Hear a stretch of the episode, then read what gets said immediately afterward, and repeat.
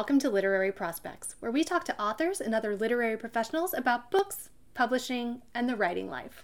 I'm Kelly Vick, the host of the program, and it's my pleasure to introduce today's guest, executive producer Christopher Bunton. Christopher Bunton is the grandson of Kempton Bunton, a character immortalized in the new film The Duke, starring Jim Broadbent and Helen Mirren. The film tells the true story behind the theft of a Goya painting from the National Gallery in London in 1961. The famous Duke of Wellington painting was allegedly stolen and held for ransom by retired bus driver Kempton Bunton, who planned to use the ransom money to help retirees pay for TV licenses. But there's so much more to the story. Years later, Kempton's grandson Chris decided to pitch his family's story in the form of a screenplay, which has been developed into a major motion picture that has received critical acclaim and is released in the US on April 22nd. So let's get started. Chris Bunton, thank you so much for being on the podcast today. This is going to be a pretty fun one. Um, first and foremost, without, of course, you know, giving any spoilers, I know you don't want to do that, but can you give us a synopsis of um, of this pretty cool family story that you've got that's been made into this fantastic film? Yeah, yeah. So it's it's it's it's my um, my family story, um, mainly my dad and my granddad's story. Um, and it's uh, the story of the one and only uh, heist uh, from the National Gallery in 1961, and it was the heist of um, the uh, Goya's Duke of Wellington painting, um, and um, it was major news at the time, and uh, my family were involved in that. So um, it's it's really the the backstory to uh, what led to the heist, um, and it's um, really more more so uh, focuses on the family drama aspects and it's really around the working class struggle and um, the factors that kind of led led up to the heist and um, and then um, what happened afterwards. Um, so I've uh, known about the story for a long time and um, decided in it, well it was actually 2011 when uh, it was 50 years to the day of the anniversary that there was a lot of um, information in the public domain released on it. And um, obviously, I had insider information being within the family. I first heard about it when I was 14 years old. And um, and so um, I was tracking along with all of this information that was released, and um, and a lot of it um, wasn't really accurate, and some of it I felt was unfair to my grandfather. So then I kind of had the idea that I felt it would be good to tell his full story that I thought would do him a little bit more justice than the information that was out there. So this was back in 2011. So it's really just an idea at that stage. How did you how did you first find out? You said you were 14. Yeah. How do you find out when you're 14 that your family was involved in an art heist? yeah, so good question. So I was actually on a um, an overnight ferry trip with my dad. Um, and it was a ferry from my hometown, which at the time was North Shields, which is a small town outside of uh, the city of Newcastle in England, and uh, it was a ferry that um, went to Bergen. And there's not much else to do on these ferries but sit in the bar. And my dad liked a pint, um, and um, he, would had a few, and he let it slip. And to be honest, I thought he'd had a few too many at the time he told us. Um, so, um, but yeah, it was just kind of an amazing story to hear. I couldn't like initially I couldn't believe it. But then he's not the type of person who would make such stories up. So I did believe him, um, but it just kind of blew my mind to be honest. And but back then I was only 14, so I didn't understand the sheer kind of gravity of it until years later, really. Um, the coolest thing to me at the time was the fact that it was referenced in the first ever James Bond film, Doctor No. Um, and obviously, every 14 year old kid is a most 14 year old lads anyway from what from where I'm from, a big James Bond fan, so I, found that pretty cool. But then it wasn't something that was discussed really in the family. So apart from that one time on the ferry when my dad had had had a few drinks, um, wasn't something that he was proud of. So it was really kind of never talked about really, um, and it, um, it wasn't something he was proud of, and other some other family members were actually a bit ashamed of it really. So it's kind of just swept under the carpet. And he never did you talk you didn't talk about it again until I didn't talk talk to him about it again until um, 2011 when I got more heavily involved in my own research on the story. And, and so, what um, prompted you to to start doing more research and really get involved in in 2011? Yeah, so I was actually supporting um, um, a, a, book that was being written. Um, so um, just by providing information um, on like doing research, I, I I'm in a unique position where I had access to my dad, who knows the full story, obviously. Mm-hmm. So um, I was able to. Um, I wanted to kind of shield him a little bit from direct approaches. So I was kind of act was the go between, and then um, I would ask him a lot of questions for this research, research that I was doing at the time. Um, and the more research that I did, the more amazing I felt the story was, and the more I felt this could really make a really good film if it was done right. Um, and then, uh, but I didn't know how to do it at that time. I was just kind of had no idea really. I was just um, again just gathering information, and I also, in addition to uh, asking my dad questions, that I, I, took him on another ferry trip actually, and so I could have really an, like, a good amount of time with him. I must have asked him 500 questions. Um, but then I also he also passed down to me his his own his dad's uh, plays that he'd written. So his dad was an amateur writer and he was an aspiring writer. Um, although he was uneducated, he left school at 13. This is Kempton, my. Mm-hmm. Uh, he mm. left school at 13 to work behind his mom's bar um, because he was tall for his age, and it was I think it was World War One, so they were short of staff. so um, and he was pleased to leave school at that age. So he was uh, kind of uneducated, but he had dreams um, to kind of do something and be somebody or, or be a writer. Anyway, coming from a working class kind of poverty stricken area where he came from, it's quite remarkable, really, because the fact that he would have such dreams and he really persevered for them. Um, but unfortunately, he didn't succeed, um, and he, he, he never managed to get anything published. But um, what he did do is he handed the, he left his uh, paintings, his, his, paintings, he plays with my, my dad, who ha- passed them down to me. And then during the research phase, I um, had access to all of these. So uh, I spent time to read all of his plays. Um, and um, f- through doing that, I, I, think I got to know who he was as a person. I never actually met him. He died the same year that I was born.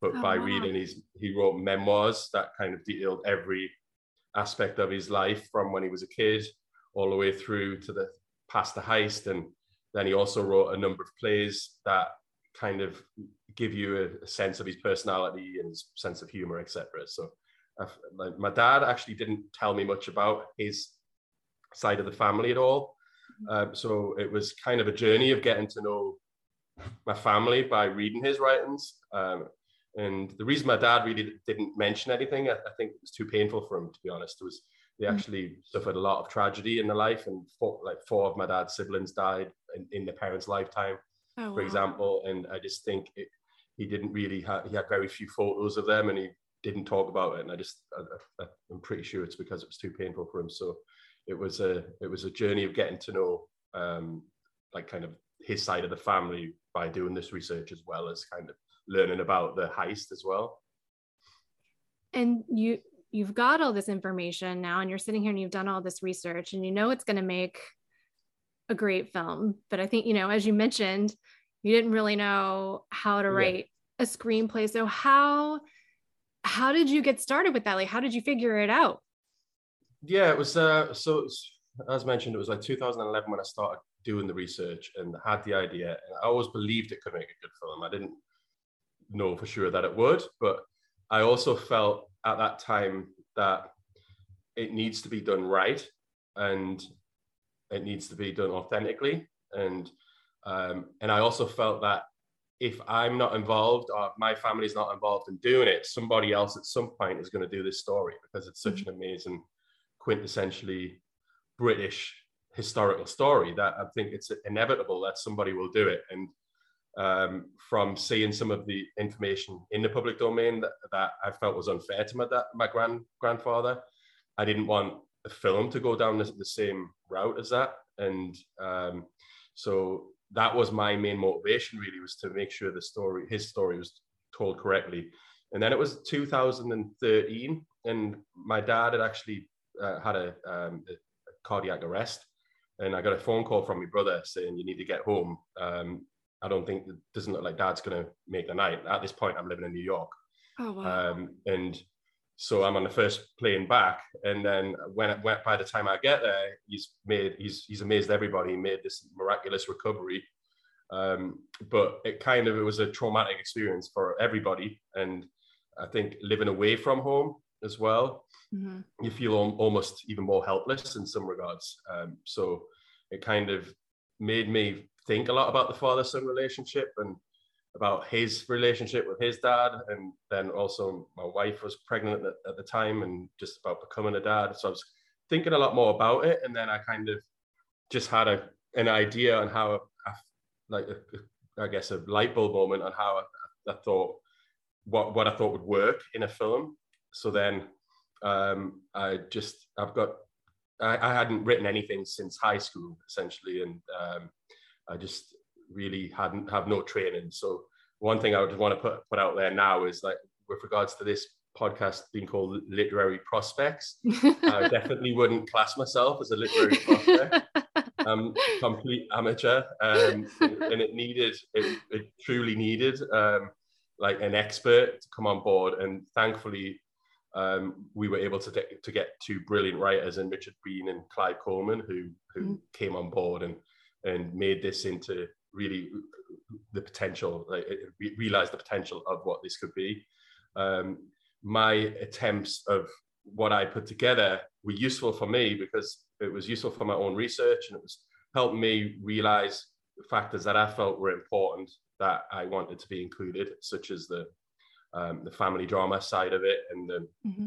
the um, poverty that they were living through and also the tragedy. These are two key factors that I felt were very important in terms of um, these are factors that impacted my family psyche and led to the decisions that they made. And um, so um, I just I, I, downloaded Final Draft and then I actually um, also downloaded a few screenplays that I like from films I liked um, mm-hmm. So really just cutting every corner possible, and then kind of try to incorporate uh, what I thought I was incorporating certain elements of these plays that I liked, and, and just really Can you say what they were, the films and plays that you liked that were your uh, influences. Rocky, Rocky, Rocky, and uh, it was like underdog story, and and um, uh, just I think, yeah, just there was a, a, few others, but Rocky was the main one. It's just because of knowing his Stallone story as well. I think he just happened to write that screenplay. He, he never written anything either, uh-huh. and um, and just locked himself in a, his apartment in New York and came up with that after three days or something. So um, I guess I was inspired. I was inspired by um, my granddad, really, think because I was looking at reading his plays and thinking, mm-hmm. well, if he can do it, even though he didn't succeed really, but if he can attempt it, then I, I, can at least have a go. So I thought, well, I'll, I'll have a I'll have a go at it, and then um, but so yeah, downloaded Final Draft and then kind of put it together as um, kind of uh, how as best as I could. Oh, sorry, dogs. No problem.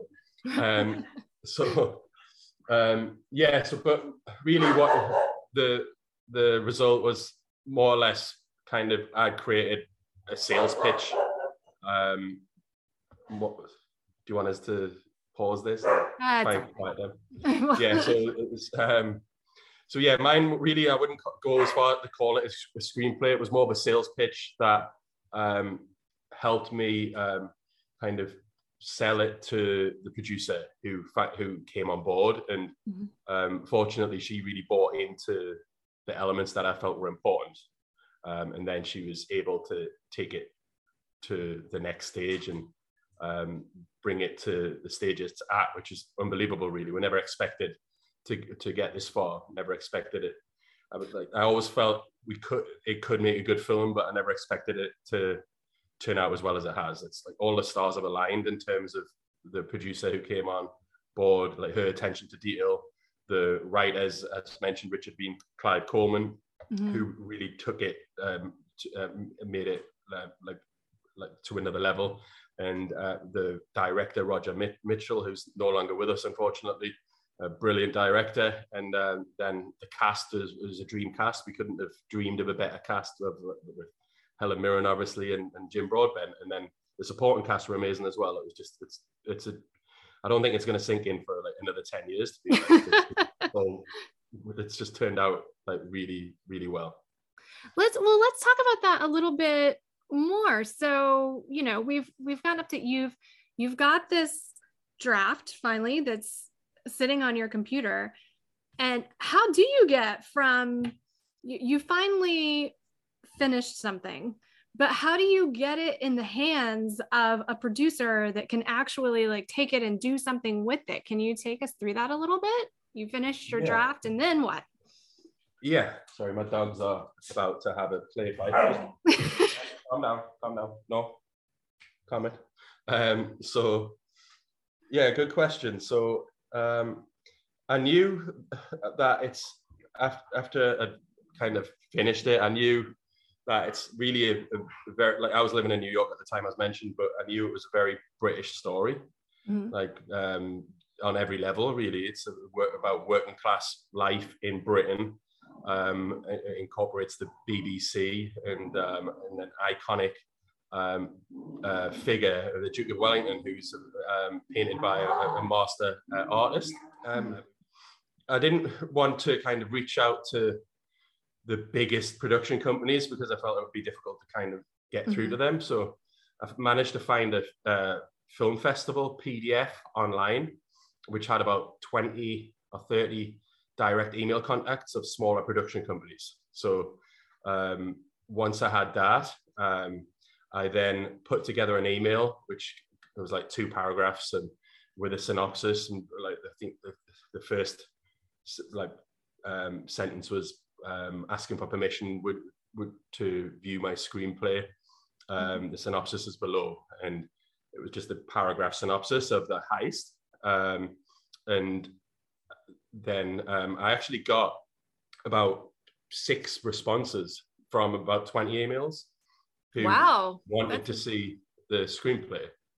And that's because the story is so amazing, um, like the, the true story that really even though it was very famous at the time in 1961 when it when the theft happened, very little was known about it since because it was it was swept under the carpet by the authorities really. So it kind of got forgotten about, and nobody had really told it. Mm-hmm. Um, so um, it definitely wasn't my um, skills as a screenwriter that got this kind of got the interest here. It was the fact that it was a true story, and um, it and and what I've learned in, during this process is that film companies especially always prefer true stories if possible um, over fiction. Um, the, so you, are more likely to get it produced, I think, if, if it's a true story. So um, the fact that that was um, part of it is what opened the door. And I, I think um, the producer, Nikki Bentham from Neon Films, um, she her initial response was, I don't usually take un, unsolicited requests, but um, I'm intrigued because she, because of the true story aspect, and she couldn't believe it. I've since learned she couldn't believe it initially. She thought it was too good to be true. So then she did her own research, and it all kind of um, checked out. So then she said, "Yeah, go ahead, send the screenplay through." So, the, so I sent it through to Nikki, and then um, um, another three or four production companies who requested it, and, and then after, after sending the screenplay, there was still three companies interested in it. Um, wow. And um, then um, I had Zoom calls with them all, and um, it was really just the first call that I had with Nikki Bentham. I felt that she was the right person to, to take it forward, just because she was so enthusiastic and, and bought into the factors that I felt were important. Mm-hmm. And then so so she decides she's going to take it forward. And then i mean how does it all work from there? She hires i think you mentioned before obviously you know she brought on some writers to sort of really zhuzh up the yeah so so so um, after the zoom call then she decided that she wanted to option the screenplay mm-hmm. uh, so then i um, got legal advice and i, got a, a lawyer um, from new york because i'm based in new york who uh, arranged the contract with the lawyer. Mm-hmm. Um, and then once that was all finalized, then um, um, we we had more Zoom calls. I shared all of the research that I had with her. So in addition to the screenplay, that I put together. Um, I shared all of my grand grandfather's writings, all of his plays, and all of the other information I collected. So we had a kind of an archive of different materials, photos of family members, even had newspaper, um, original newspapers from the day, um, and then all the plays as well. So um, I, I, was able to share all of that with her. Um, and in fact, I think I might have shared some of that even before the option, uh, before she optioned it.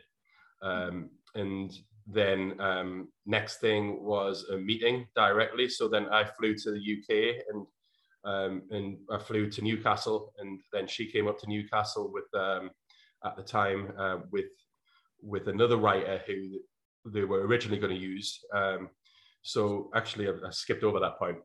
So once they optioned it, mm-hmm. then um, we agreed that it would be best to bring on professional writers at that point.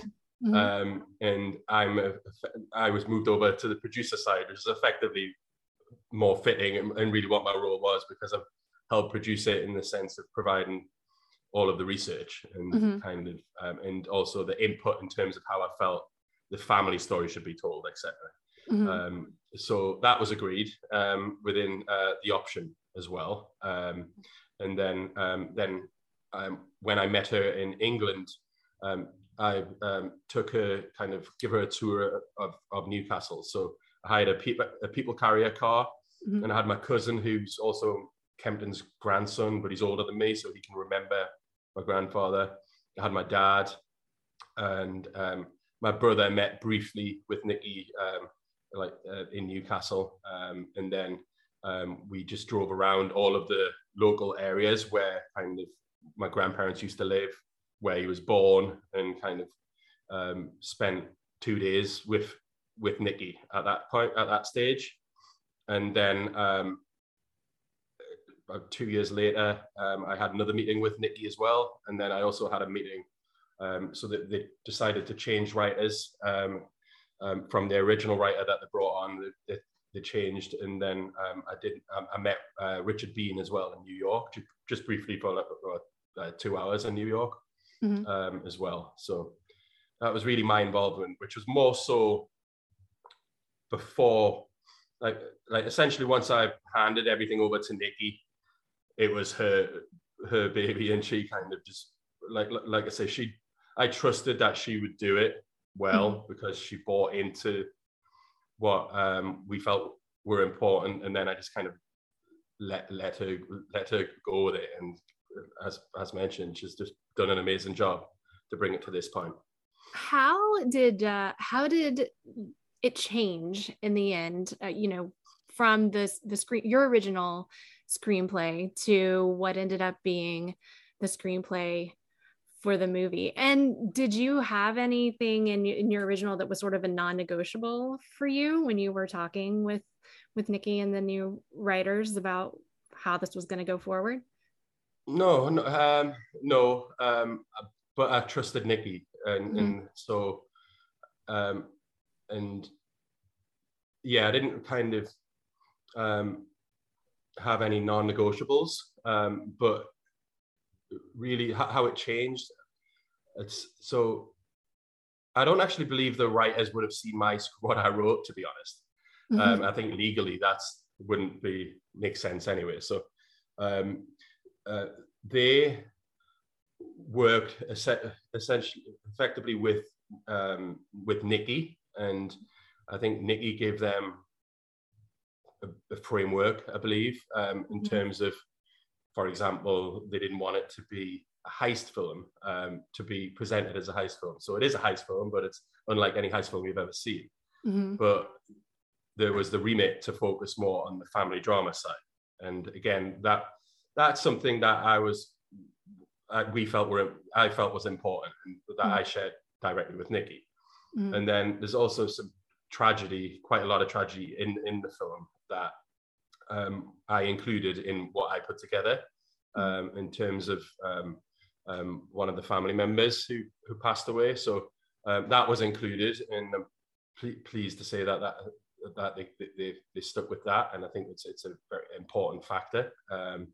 And um, but yeah, the, the the writers really just they, they had free reign to to, uh, but they also used like there was so much research, like mm-hmm. separate from my screenplay, which, as mentioned, I'm pretty sure the writers didn't read, um, but um, they had um, they had access to all the plays, all of his plays and his memoirs, and they also had the tr- court transcripts, of which I, I provided some of the, the, court transcripts, but I believe Nikki went and got the full court transcripts from um, from the court, and they they were able to draw on um, kind of the transcripts a lot for the court case. So a lot of what is covered in the court case, they actually they, they took from directly from um, the uh, the transcripts. So a lot of the, his words in in the film are actually his words, um, my granddad's words, um, and also, I mean, it was very authentic. Every scene in the film is pretty much based on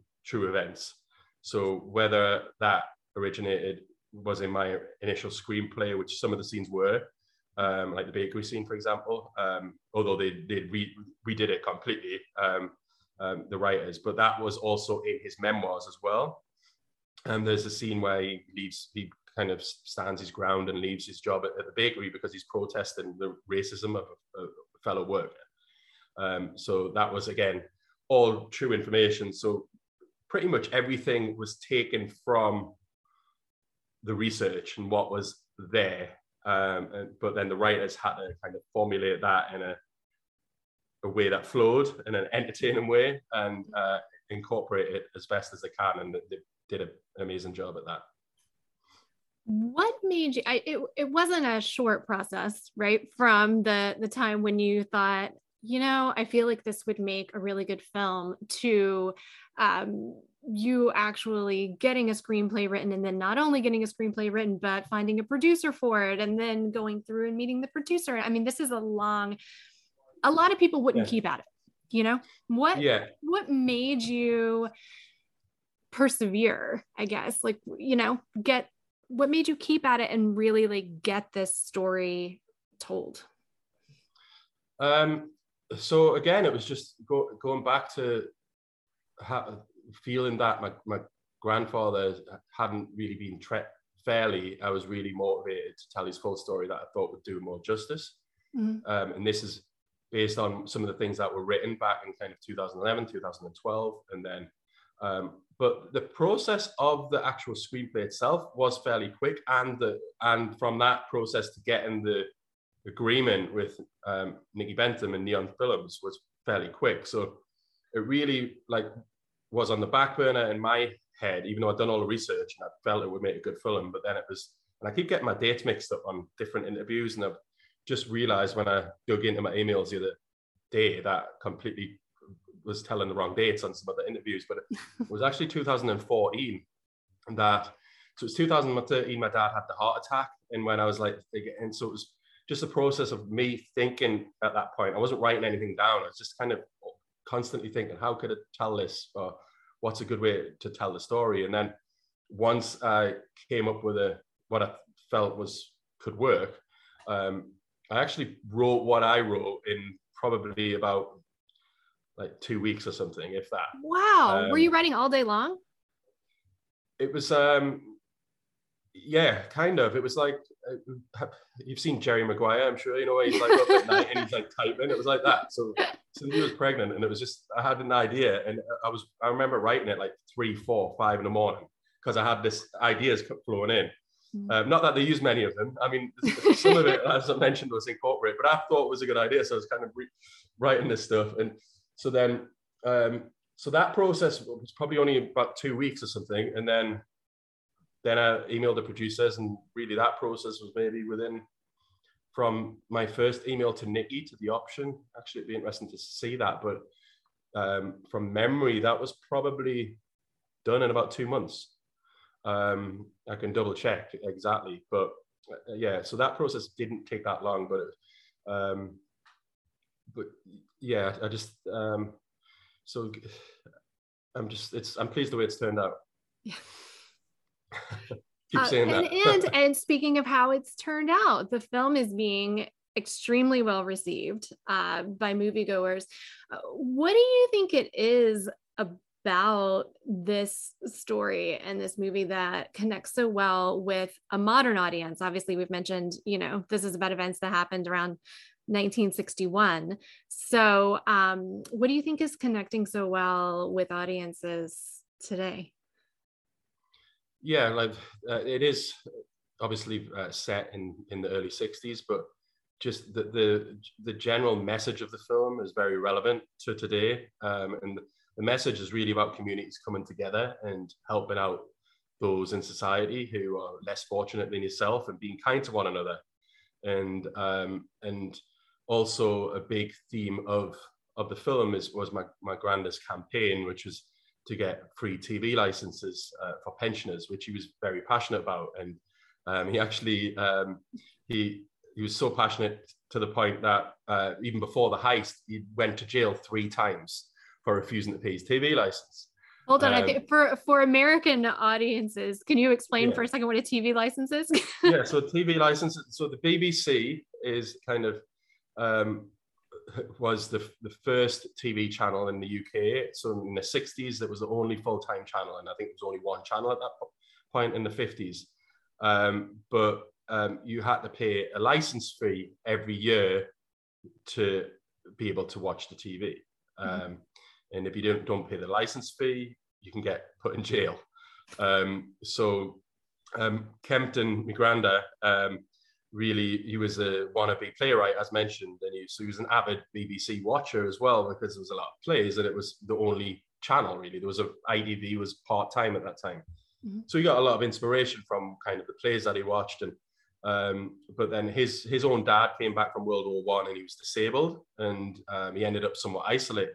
And I think so I think Kempton was really driven from um, living through that and seeing how his dad ended up, and he felt that um, pensioners shouldn't have to pay a license fee, especially when they've worked their whole life, mm-hmm. um, most likely paid taxes their whole life, and then his dad and lots of cases like war veterans have served their country and given given their limbs and their lives for the, for the country. So he felt it was unfair to charge them a license fee.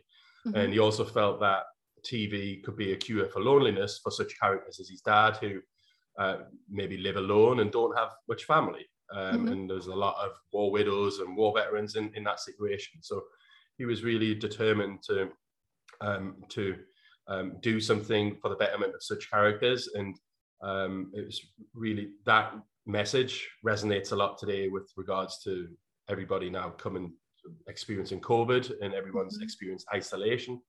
And I think everyone can have a, has a better understanding of the effects of isolation on mental health as well. So that's a, that's the message of the film that is very relevant to today. But then the other message is just being kind and uh, people in the community and looking out for one another. And like with all the horrible news at the minute, um, I think you know like um, everybody um, can relate to that and um, it's a positive message and it's definitely kind of a, the film i think is a bit of a tonic that people need coming out of um, during the current times i think that that is a wonderful place to leave it except for my usual final question which normally for um, authors is if or when your book is made into a movie or TV series, what would you have the theme song be? Of course, in this case, your screenplay um, has already been made into the movie, and there is an original theme, which is composed by George Fenton.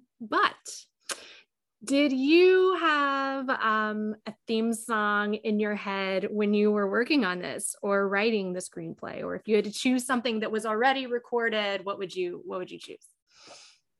That's a good question. I wish I had like prior notice to this. Um, so yeah, no. Um, I guess there's there's a there's a I was I was thinking at the time of a local artists. So you have the Animals and the House of the Rising Sun, but that's not really a good fit. Um, it's a great song, not really a good fit. I think um, there's another local group called Dire Straits who um, wrote a song called well, it's, it's a theme really of look called Local Hero, which is um, probably more relevant, even though that song was written in the 80s. Um, so yeah, maybe local hero. It's great. I like it. Chris, thank you so much for being on. It was really a pleasure to talk to you. All right. Thank you. Thanks a lot. Thanks for joining us on Literary Prospects. If you liked what you heard, please subscribe and leave us a review. We'll see you next time.